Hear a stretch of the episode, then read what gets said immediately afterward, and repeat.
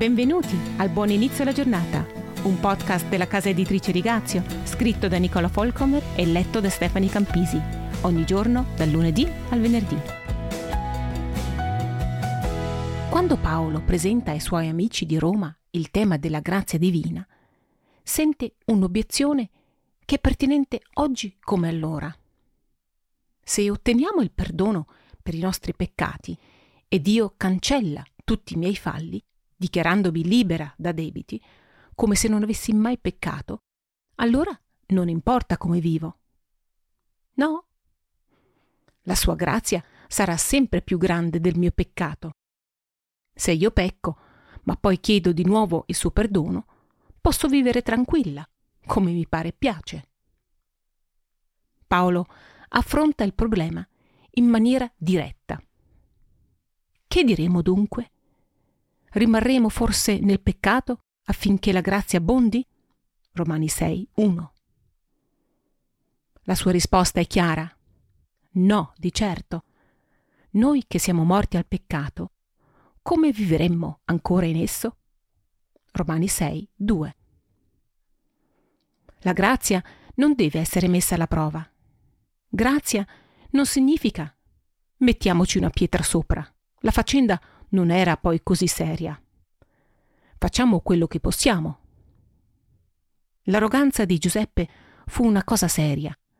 L'omicidio e l'adulterio di Davide pure. Gli inganni di Giacobbe, la persecuzione dei credenti da parte di Paolo, quando si chiamava ancora Saulo, gli errori, i malumori, la pigrizia spirituale, i miei come i tuoi. La Bibbia non sorvola sul peccato, al contrario, ce lo mostra come in uno specchio e ci annuncia, senza mezzi termini, che meritiamo la morte. Il peccato ha conseguenze serie.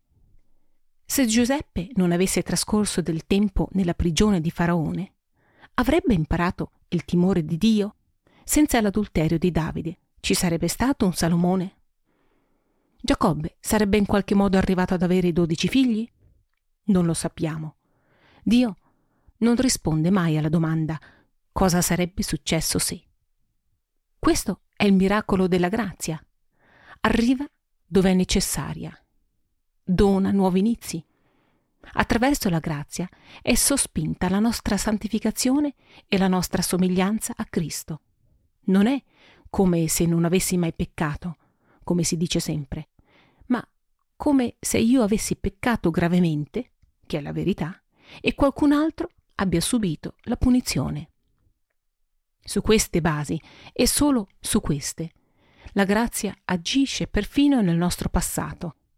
Perfino i nostri errori sono elaborati e inclusi nel tessuto delle vie perfette di Dio e vengono trasformati in bene. Domani vedremo un altro esempio. Anche tu ne vedi nella tua vita? Prendine nota e ringrazia oggi il Signore per la sua grazia. Ciao, a domani.